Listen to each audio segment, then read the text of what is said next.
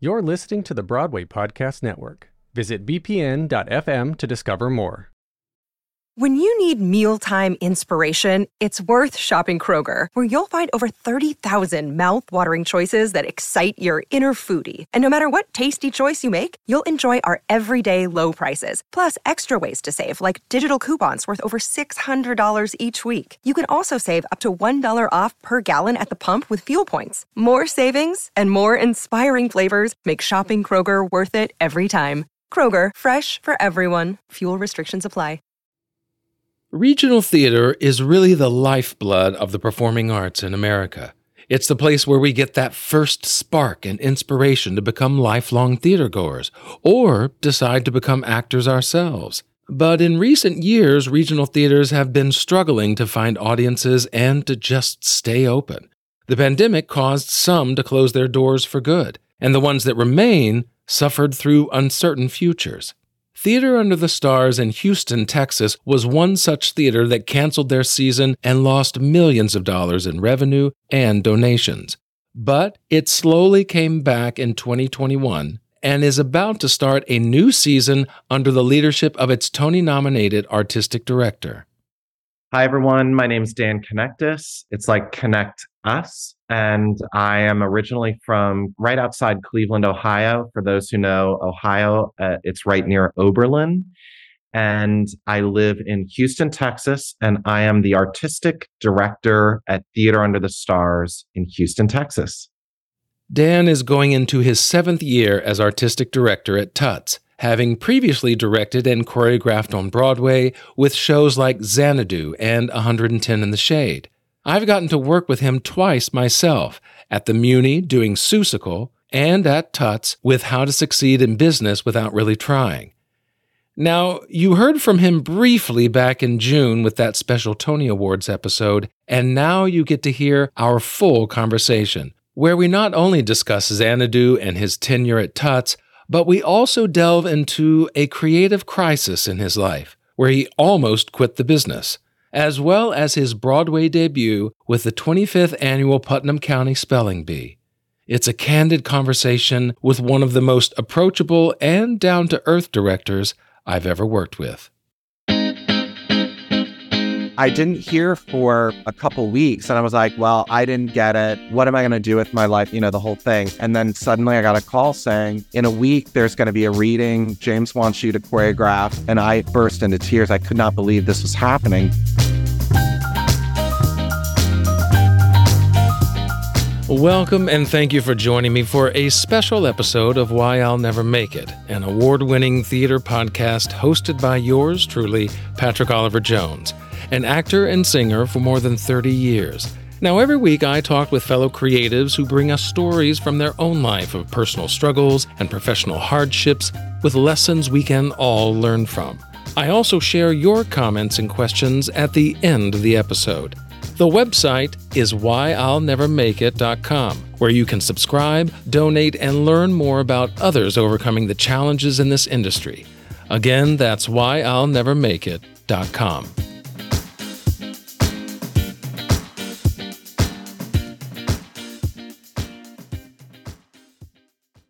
Welcome, Dan. It is so good to see you again. It's so good to have you on my podcast. I'm greatly appreciative of you being here. You too. Thank you so much for having me.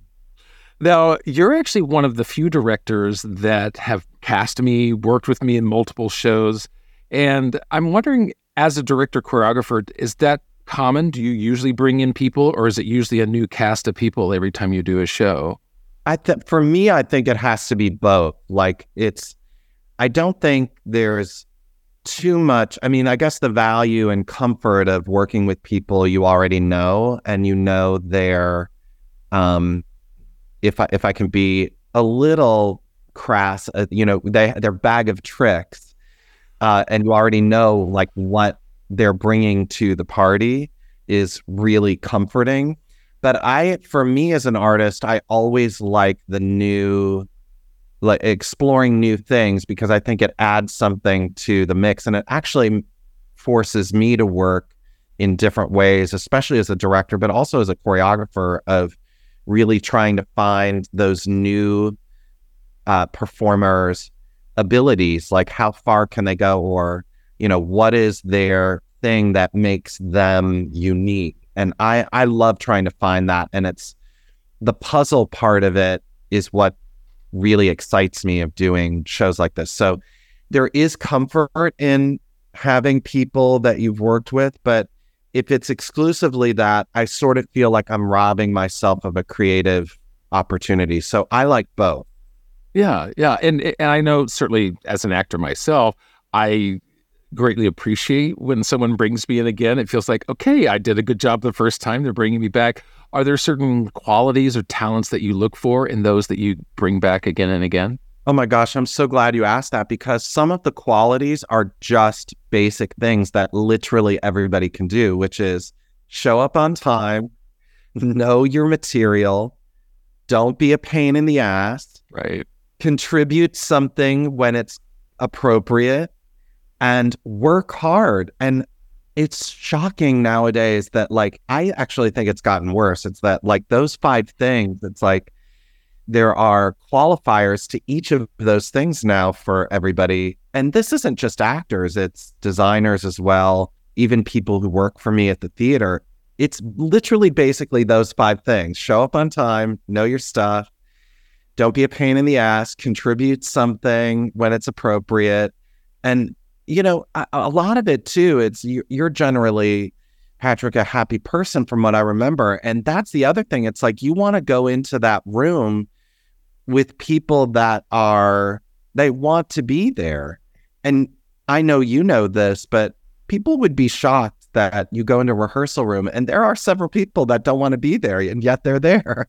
Yeah, it is interesting when I've worked with actors who don't seem to be either grateful for the work that we do or excited, or yeah, that they seem to have either a grudge or a chip on their shoulder or something. And I know it goes the other way too. There are creatives who don't like. There's a group of actors who are very excited by it, and there's some jaded director who comes in and, you know, squashes all the fun. So I do know that happens, but I generally am not that. Even when I'm in a bad mood, I pretend so that the work can continue. I try to, at least. Well, let's actually get to your first story, which may address some of these things. For story number one, right before you were brought on to choreograph the Broadway production of the 25th Annual Putnam County Spelling Bee, you actually went through your own creative breakdown. We're thinking about giving up the business. What exactly was leading to this creative breakdown?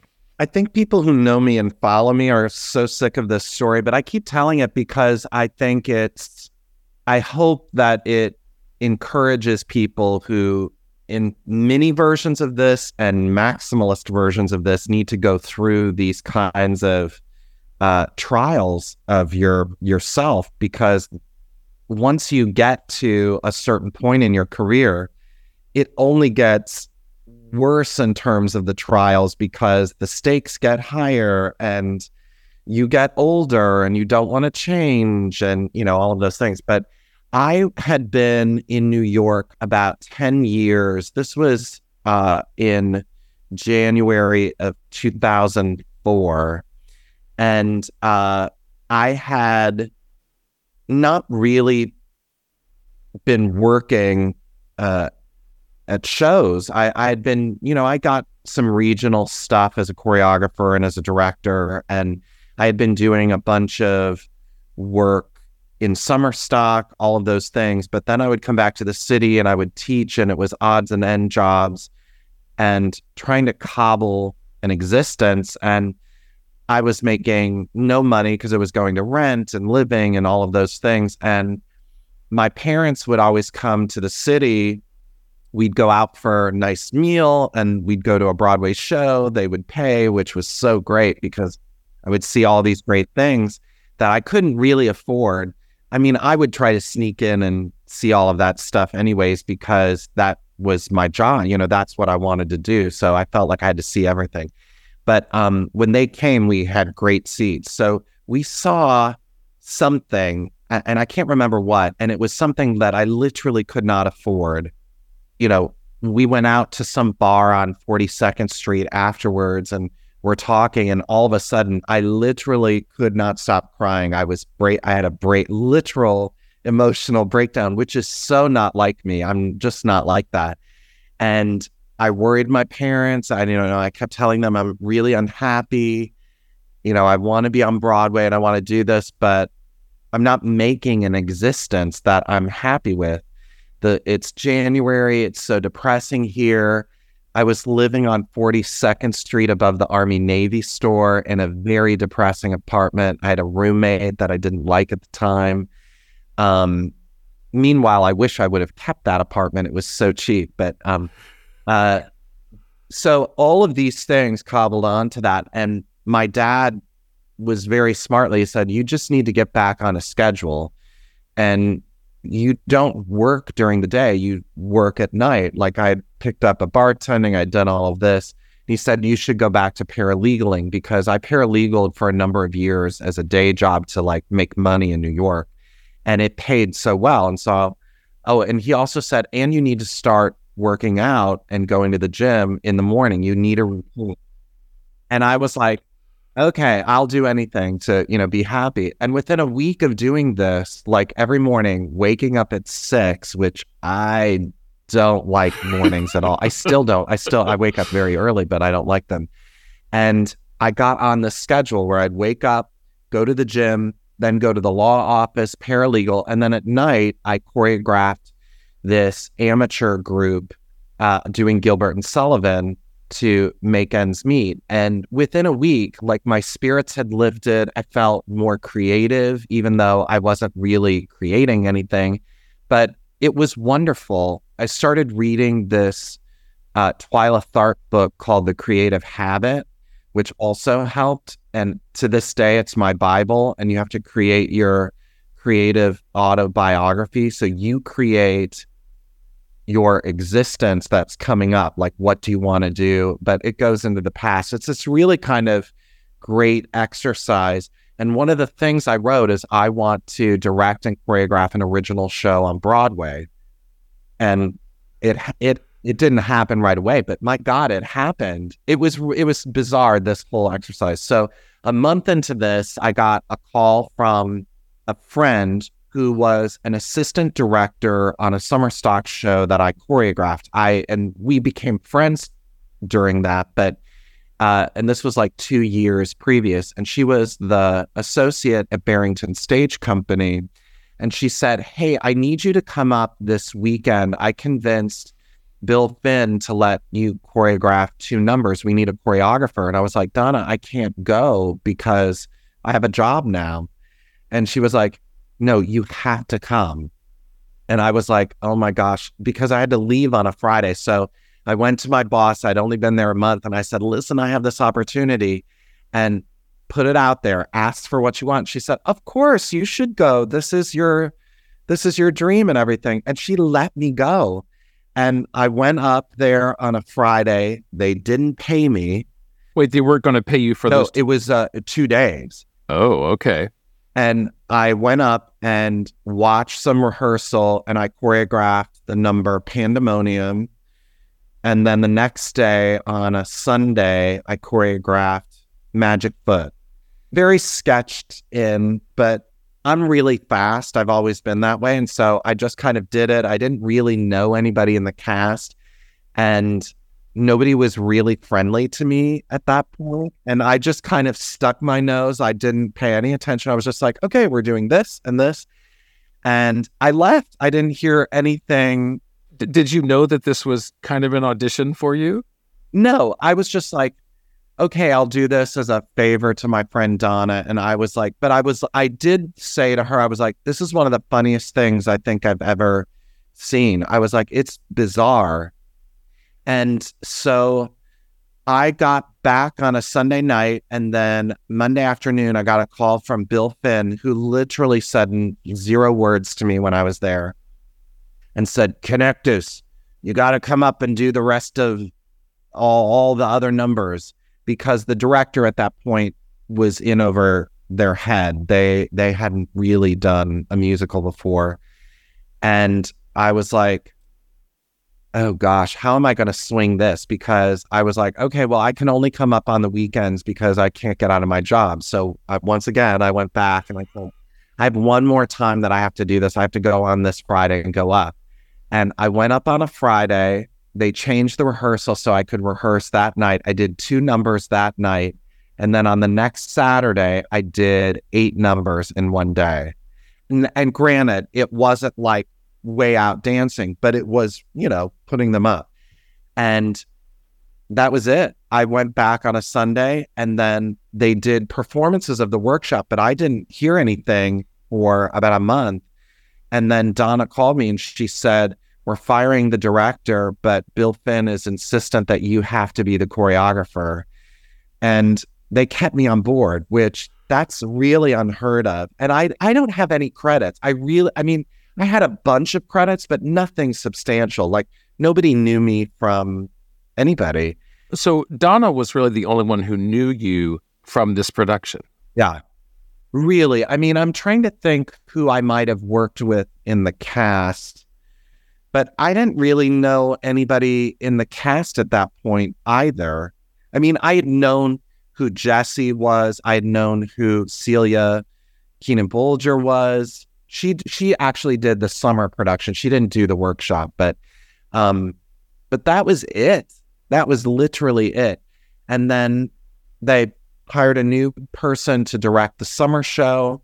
I go up to do the summer show, and within 2 days, Bill does not like this director and pulls me aside.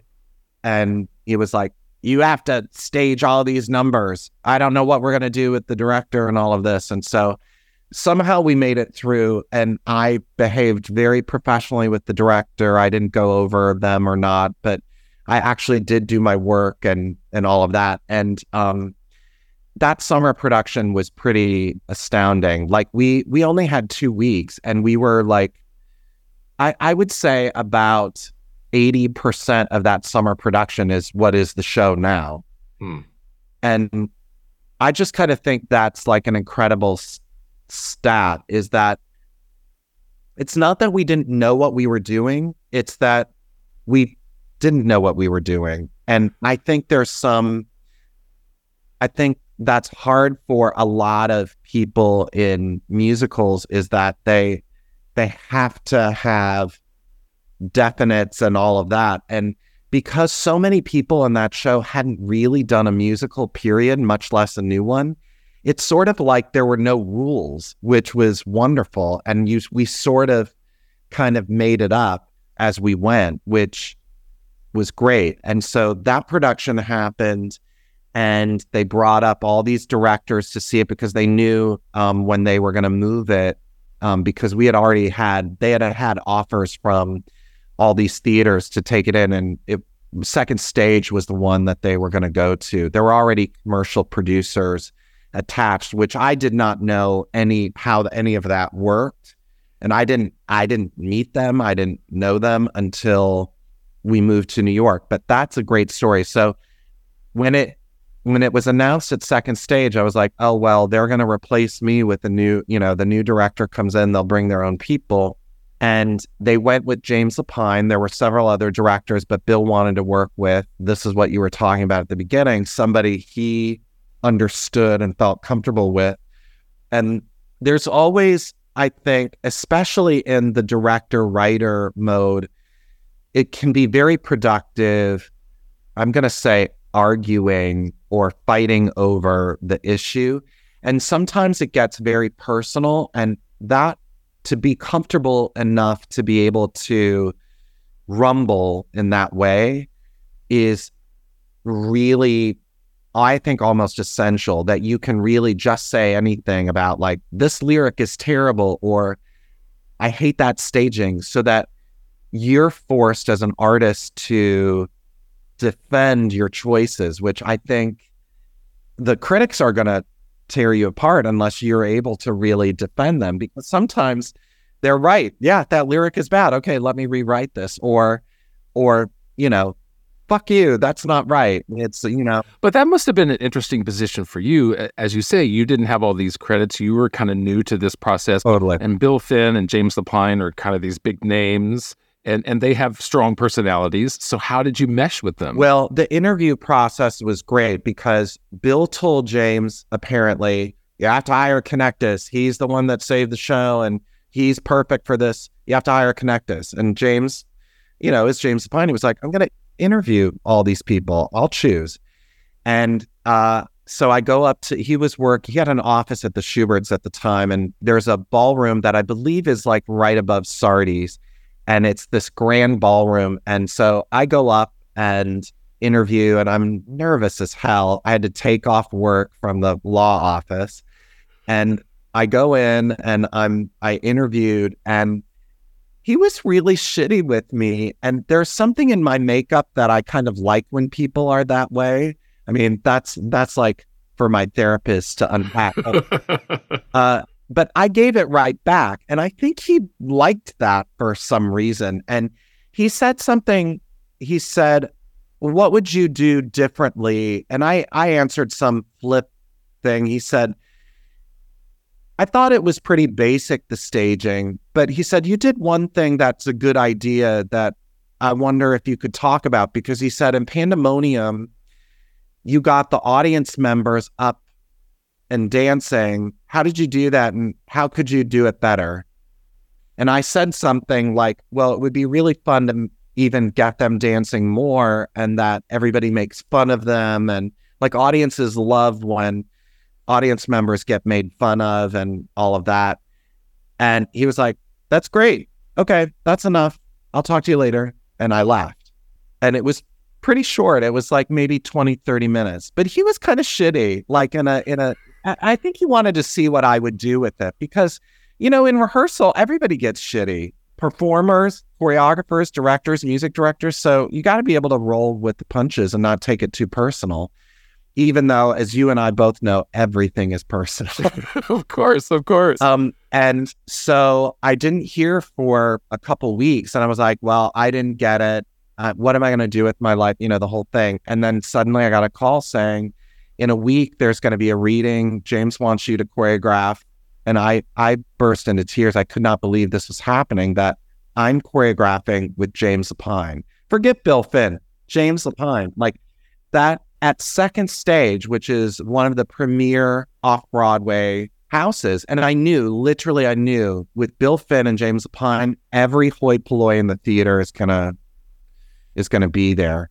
And with that show, the other thing, the smart thing that I did is I knew of one very powerful agent, and I called my friend and I said, hey, I have this show that's going to happen off Broadway.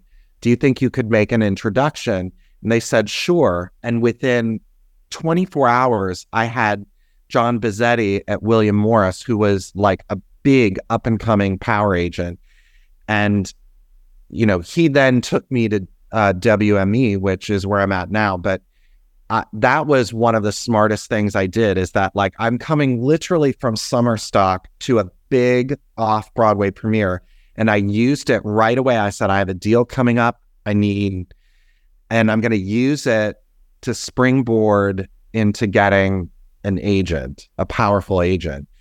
And the one thing he did is he said, we're not going to go for money. The only thing we're going to go for is billing, because nobody knows you. So we're going to tie your billing to James Lapine. So whenever the director is billed, you're billed. Mm. And that's what happened. And my name at Second Stage, you know, they paint it on the wall there, the thing. And it was Bill Finn, the book writers, directed by James Lapine, choreographed by Dan Knechtges. I'm literally the only person I don't know up on that thing. And I was like, that was the smartest thing he did. We didn't go for money. We didn't go for anything, just that. And we got it. But anyways, learning from Lapine was amazing. We had a really great rapport, which I know why a lot of choreographers don't like him, because he doesn't like dance, but he actually likes dance. He just doesn't like it in the traditional, unmotivated, hey, everybody, let's dance kind of thing. He likes everything motivated, and I do too. So he doesn't like conventions of musical theater dance. So that also was good. For a man who's done so much musical theater, it's funny to hear that. But his work doesn't have those conventions. It's very unconventional at the time. And Spelling Bee, at the very beginning, it was always like, hey, well, we've gotten to Pandemonium, because he would work really fast and say, just kind of do this and do this just to get it all up. And then he said, well, we're at Pandemonium. All right, connect us. I'll give you an hour to stage the full big ass musical number. And I was like, okay. So I went and I just did what I did before, put it all up there. And he goes, okay, that's good, but sit down. Now I'm going to take it all apart and do my own version. So he did. And I sat there and I bit my tongue. It was very hard to watch him tear it all apart. And then he did it and he goes, well, that's okay too, but now you take it and make it better. And he would leave and I would do it again. And I would add more of my stuff back in, take some of what his, then he would go, okay, that's better. Now sit down, let me do it again. And we went back and forth like that, like 20 times. Interesting. And that number at the end, that number in particular, I would say it's about like 60% what I did originally up there. But he added like all of these character things that the actors performed it better. We one-upped the audience participation. And it was like that for most numbers. Now, Magic Foot basically was what I did at the workshop. It really barely changed. And then there's a ballet sort of in the middle that came up in the summer production that I did. And that's interesting too, is that James cut that for a while, and Bill Finn would scream at him, the ballet has to go back in. It's necessary. It tells you something. And the audience misses it. And they would scream at each other. And then Bill would turn to me, or James turned to me and he goes, do you miss the ballet? I was like, yeah. And he would say, all right, well, put it back in. Let's see. And we would put it back in and it would be great. And then he goes, well, try this, try that. And literally it went back 100% to the version that I did in the summer. And that was what was in the show on Broadway. It's so crazy. It was just a big lesson to like not be fixed. You have to keep exploring and trying to find the best thing, and not like choreographers especially are so fixed. It's got to be this 8 counts and perfect, instead of like, let's kind of do these and look at it. And you're like, okay, well, I could do it better. Okay, let's throw it out. Let's do it again. And I think there's something to that. Like, and I've now like tried to really make that a part of my process, is to really keep investigating and pulling things out of that, of performers especially. It really is great. So that was the Spelling Bee story.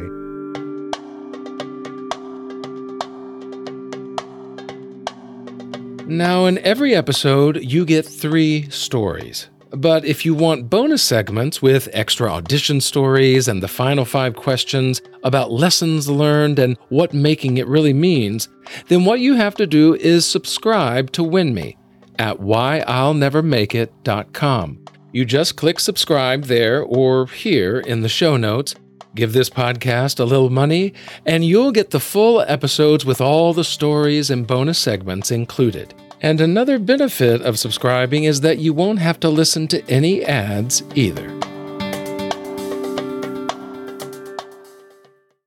Getting into story number 2, we'll go to your 3rd Broadway show, which was Xanadu, and it had its own highs and lows.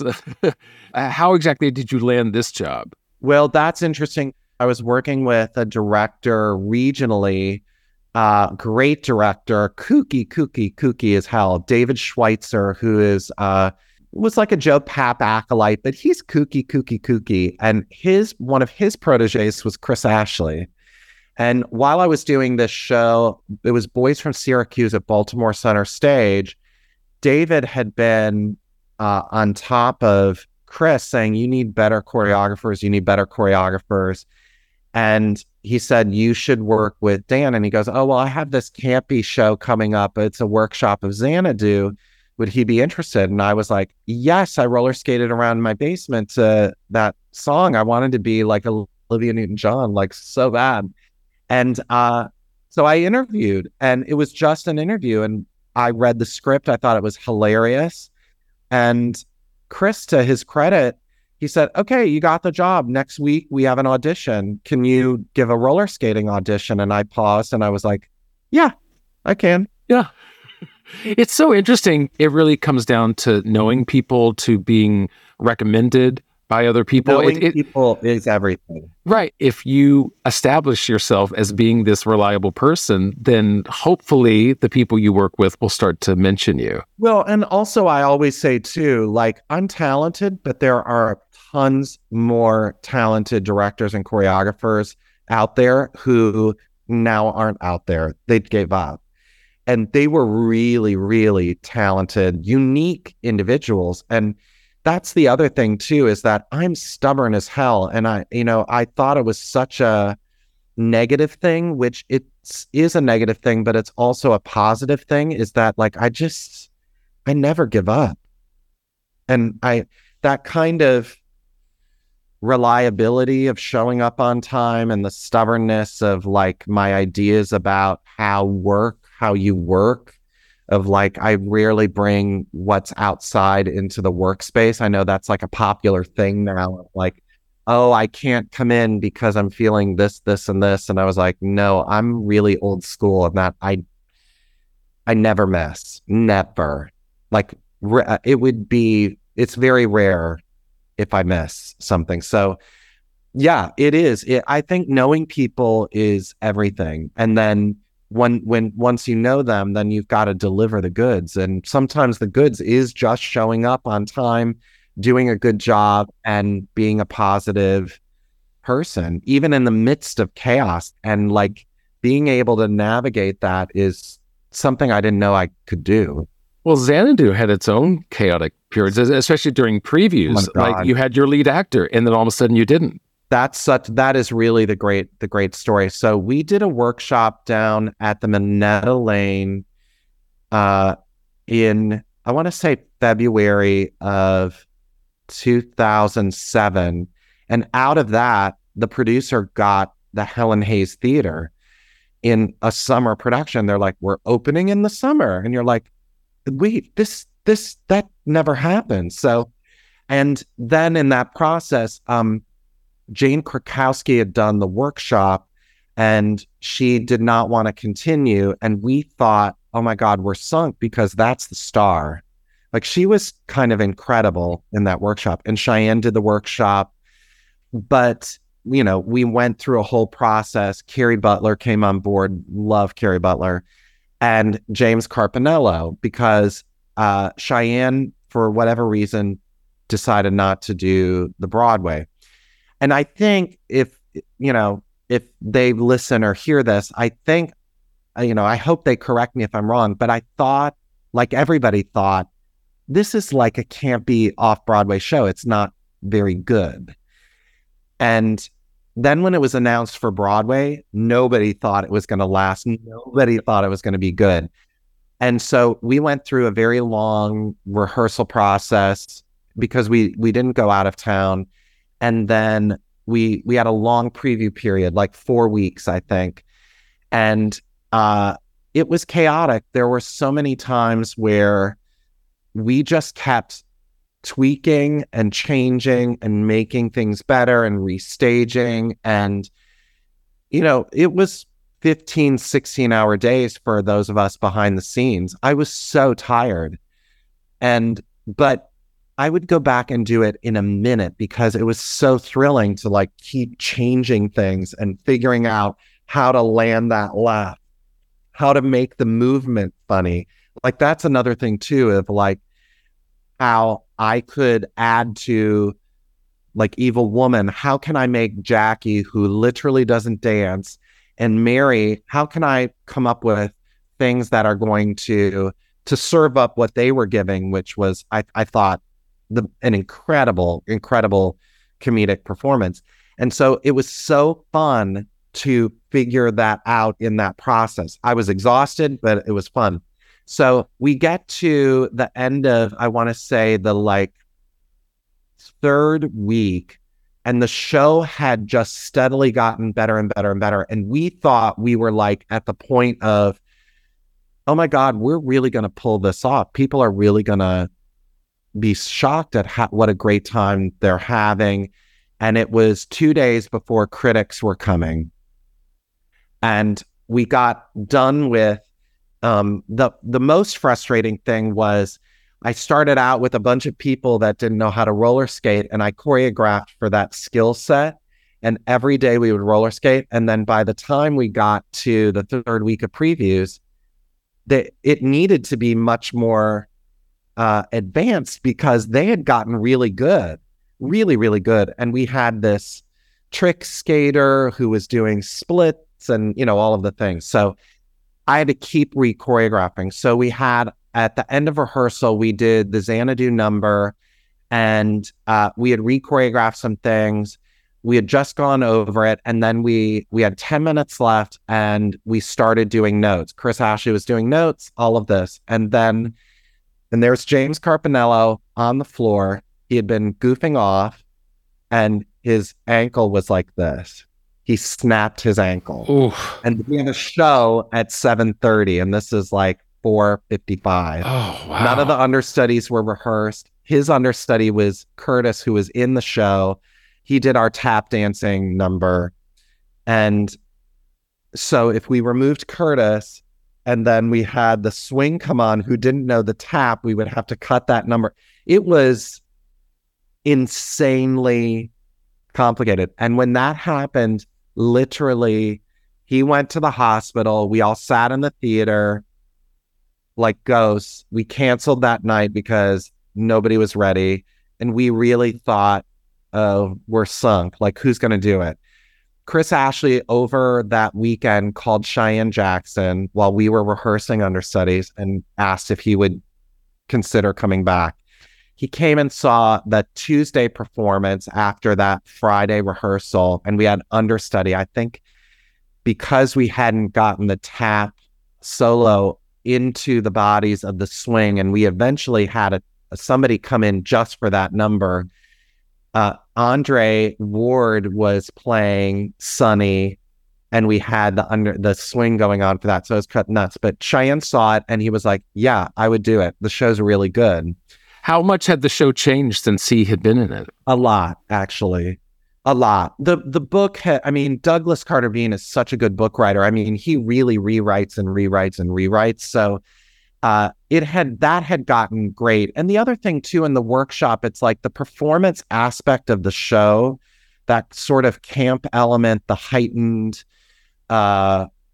reality that they were all in, wasn't there in the workshop. It could only be there in a full production. And so I think that all contributed to that.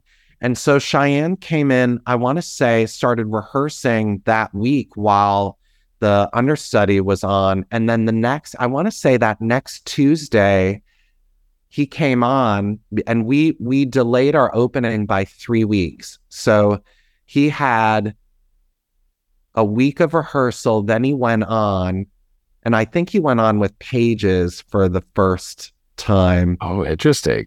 And by the end of that first week, was good. And in that, all of this is also a good lesson. We put in a whole new musical section to Don't Walk Away. It was the a cappella clap section, which wasn't in there. And we staged it, and it really lifted the number. It was incredible.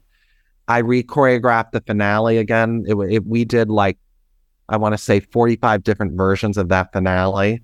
And so I kept tweaking that. I had to tweak all of Cheyenne's numbers that he was in. There was a complicated thing with the phone booth and him. And so I had to re-choreograph some of that based on his skills, which were different than James. And so he had a week of rehearsal, week of performance, and then that next week, critics came. And we opened, and we were exhausted. I could not tell you, like, literally, we were like walking zombies behind the scenes. And that opening night was thrilling because James was fabulous, but Cheyenne was a star. Like, he just lifted everything up. And he also gets that, like, camp aspect of it, of all of that heightened thing. And he plays that himbo so well. And he was thrilling. It literally changed the whole show. And we kept going and the show got so much better. And so it was like the low of the lows and then the high of the highs. And it was like, we got these great reviews. And I think one of the actresses who will remain nameless said at the opening night party, "Oh my God, we're staying open? I thought this was going to close. I have another show that I was going to go to." Right. Because, yeah, it was perfect for an off-Broadway kind of weird, quirky space. But then to actually make it on Broadway and last 500 performances, it's a testament to sometimes we just want frivolous, fun entertainment. Yeah. And high quality, like... Yeah, it's not diminishing it. Yeah, it's very... I mean, it's stupid sophistication is what I call it. It's really... It was so fun. I just love doing it. And being around those actors... All of that whole company I adored. And Chris Ashley is so great. Douglas Carter Bean, I love. We just had the best time. It was so great. I would go back in a minute and do it all over.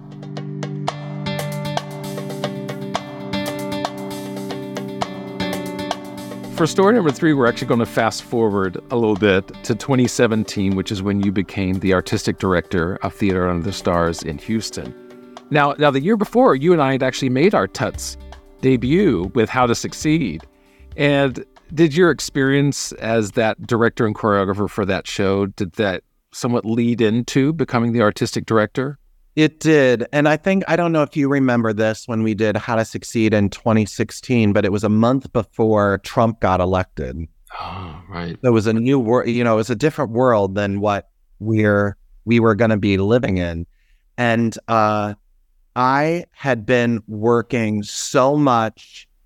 I was actually doing really well. I was not working in New York. I was working everywhere but New York to live in New York.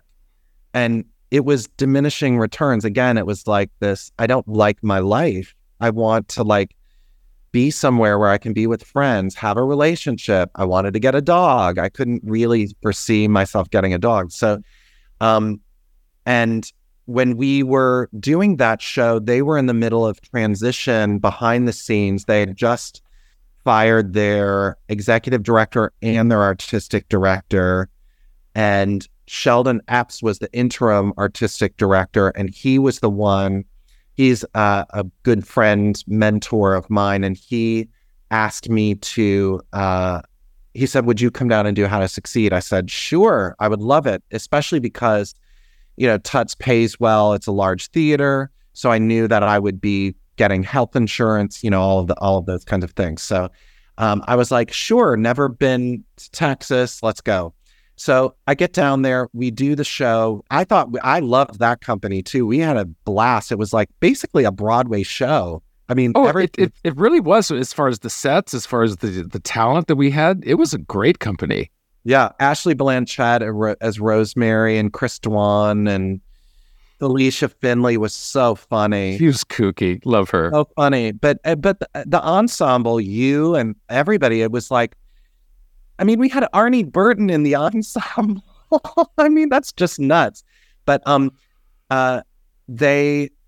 of the board members approached me and they said, "We haven't had quality on our self-produced shows like this in a very long time. We're going to be doing a search for an artistic director. Would you be interested?" And I was like, "No. But, if you don't find anybody, let me know." And they hadn't started the search. They started searching in January after that. And I got a call from a headhunter who had said to me, "Your name keeps coming up from several people that I've asked who should be applying for this. Would you be interested?" And I said, "Sure." It was January. I didn't really have a lot of work. And again, I was depressed. It's January, all of those things. So I said, "Yes, I'll apply." And I went through this big, long process that I didn't really understand at the time. But again, I just kind of went through it. And I had asked three different artistic directors who I knew and the producer, and I said, talk me through this, tell me where I'm wrong. And they prepped me for every step of the way. I said, hey, here is the thing I'm writing in, tell me what's wrong. And they were brutal. They were like, you sound stupid here, don't say that, you don't know what you're talking about, this is good, elaborate on this, da da da. And you could be stubborn and not listen, and then you can listen and take their note and do it your way, which is what I did. And I made it through the first round, which was all written kind of things, and they check your references. And then I made it to the second round, where there were five people, and I'm not going to name their names, even though you know all of them. And out of that, we did a phone interview, and I prepped for that with all the artistic directors. I said, ask me questions, and it was so helpful. And then I made it to the third round, which was an in-person, they bring you down and you're at, in a conference room at one of the board members' offices, and there are four people, and there were people on the phone, and they ask you pretty tough questions. And I bought a new suit, I looked the part, I came down, I showed up on time, I was funny, I was positive, right? And I always say, at any of those interviews and even auditions for actors, you should have like three really good jokes prepared of like that you can just pepper in and get a good laugh. And they know that you have a sense of humor, which indicates intelligence, but it also indicates fluidity in the way you work. The serious people, I always have my doubts about, and I just don't buy it because I don't think human nature is that way. But anyways, I did that. When I was prepping for that interview, that one of the things one of the artistic directors said is, there's going to be a party. You're going to go to the party.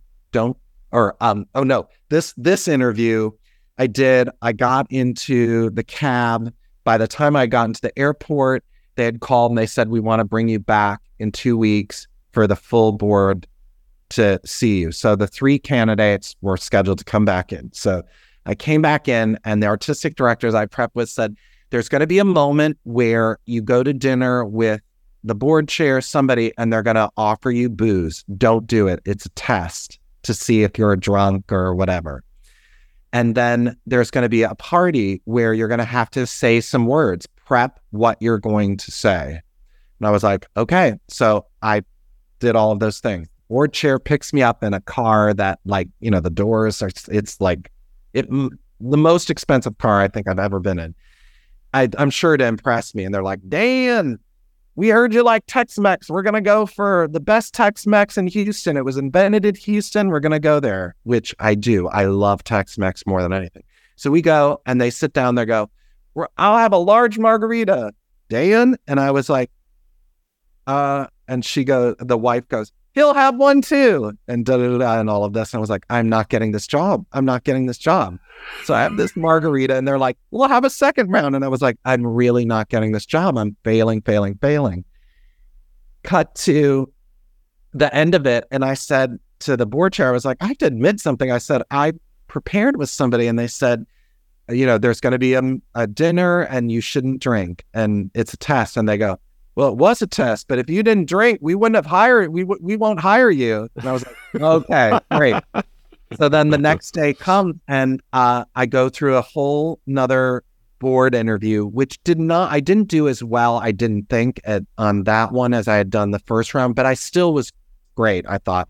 So I go to this cocktail reception. They're like, Dan, would you like to say a few words to the board? And so I get up and I start talking, and immediately there's a heckler. Like some board member going, you don't believe that, and da-da-da, and all of this. And I was like, oh. I said, well, actually, I do believe that, and ha-ha-ha. And then we go on, and they kept heckling me. And finally, I said something kind of shitty, and I said, do you need another drink? I said, you're coming off really aggressive. And everybody started laughing, and they're like, she always does this. And I was like, here. And I went, and I poured her some wine, and I was like, have another drink. And they said, that's how I got the job, because I was able to deal with her. Oh my gosh. So that's so crazy. Not because I'm talented or I can do all of those things. It's because I could handle a heckler. And serve alcohol. Yes. And serve alcohol. Well, I was a bartender. I know what I'm doing. See? Now, it sounds like that this artistic director is certainly a much, much more involved job than just booking a directing gig. It sounds like there's a lot more business, there's a lot more schmoozing, network, all the things that directors don't necessarily have to do. Well, they do. I mean, it's funny because directors do it. They just don't do it in an organized way like this. It's like the networking that, it's especially more commercial directors have to network all the time. And you're always trying to get your next job, convince the composer, lyricist, the book writer, you're the right director, convince the producer. So you are doing those things. And in some instances, you're raising the money too. So a lot of those skills I already had, I just didn't have it in an organized fashion. And frankly, what I still struggle with is the management part of it, of managing large groups of teams in an organized way outside of a rehearsal room. I think I'm great in the rehearsal room. I know how to marshal the forces, not waste time in rehearsal, and make sure everybody is heard and seen, and I'm serving up the piece. But once I go into an office situation, I still struggle a bit with that organized management of people. It's exhausting, and it just requires a different part of your brain. Is that a brain part that has since grown and gotten better? Yeah, it's not one that I like as much, but yeah, I mean, I'm tend to like hiring people and they do their job instead of me. I'm not a micromanager in that way. So I like people to do their job and they report to me what it is and I challenge them or not. But the part of are you doing your job? Are you showing up on time? That's exhausting. And I have to do it or the work doesn't get done. So do you still find creativity as an artistic director? I mean, it's in the name, artistic. Oh, yeah. I mean, part of it, too, is problem solving, and I call puzzle solving, is that, and I think most directors of new work are like this, is that you start with an unknown and then you kind of have assumptions. It's like Mike Nichols calls it, as a director, you're an archaeologist. You don't go in with an answer. You go in with a hunch. And you keep uncovering. And your hunch never proves correct. It proves really correct, or it changes into a different answer if you're open to it.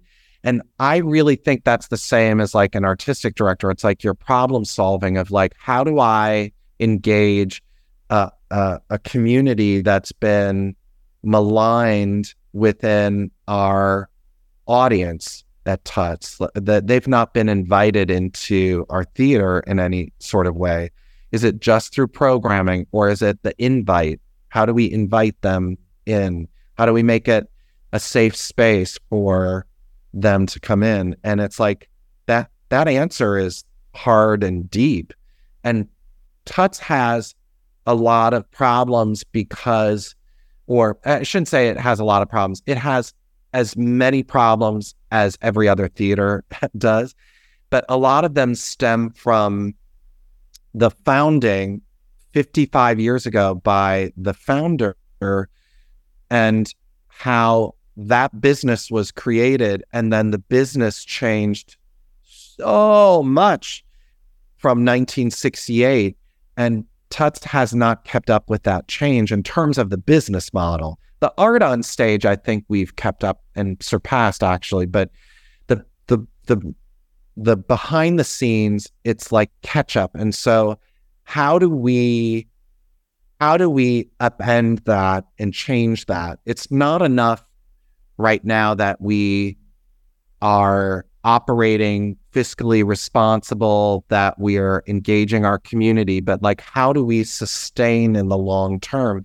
And that's not an easy answer. That's a puzzle, and it's a 20-year ongoing solution. And so It's not easy, but it is something that I get a little bit turned on by, because it's sort of that dreaming part that I'm actually really good at, of like imagining what it could be and how to like reverse engineer to get there. It sounds like one of the biggest differences between director versus artistic directors. Director is with the show for the few months or whatever it is, and then it opens, you're done. Artistic director continues to be with the project, continues to, and as you say, has these futuristic dreams of what it could be, and you're part of navigating those dreams and goals. Well, I kind of say it's like a pizza pie. Like, as an artistic director, you have like 12 pieces. One of the pieces is choosing the season. And everyone thinks that's everything the artistic director does. And I was like, oh God, I wish that was the only thing we did. But like, that's one piece of the pie. But like any sort of meal, you can't have more than one or two of those pieces missing in your bag of tricks. And that's sort of it. Like, and the producing those productions is also one piece. But as a director, the director of How to Succeed, it was the whole pie. So it's like, actually you're going out even farther of like, yes, that show needs to be great, but like as a producer, I'm already thinking, what's the next show? And then what's in 5 years, the next show? What are the kind of shows we want to be supporting and producing? Thank you so much for joining Dan Knechtges and me today. And be sure to check out Theater Under the Stars' upcoming season with shows like Jagged Little Pill, The Cher Show, and Sweeney Todd, which will be directed and choreographed by Dan. All right, now let's get to this week's email, which comes from a listener across the pond. He wrote, I just wanted to thank you for your great, insightful, and inspirational podcast.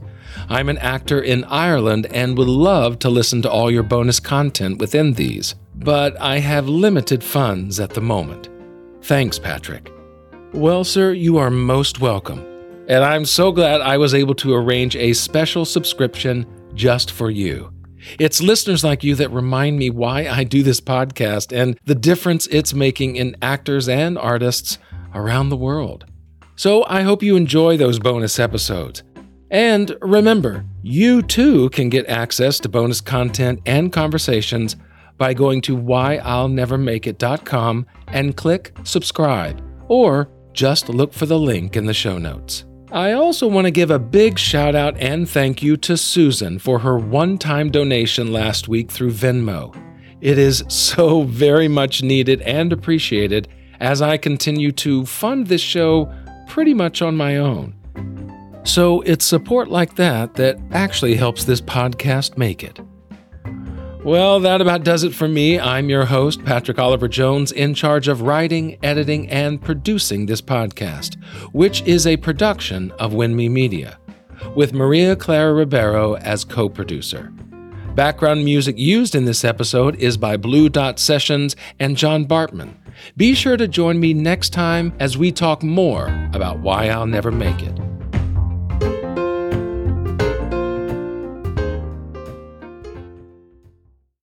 Hey, it's Leslie Odom Jr. here on the Broadway Podcast Network to tell you about the RISE Theater Directory, a program of Maestro Music. RISE is a national online resource designed to connect and empower backstage and administrative and creative theater professionals from underrepresented backgrounds. If you work or aspire to work in the theater community, this can help you find your next project. And if you hire theater professionals, search the RISE Theater Directory to find your next team. Create your profile now and get more information by visiting risetheater.org. That's theater with an RISETHEATRE.org, because only together we rise.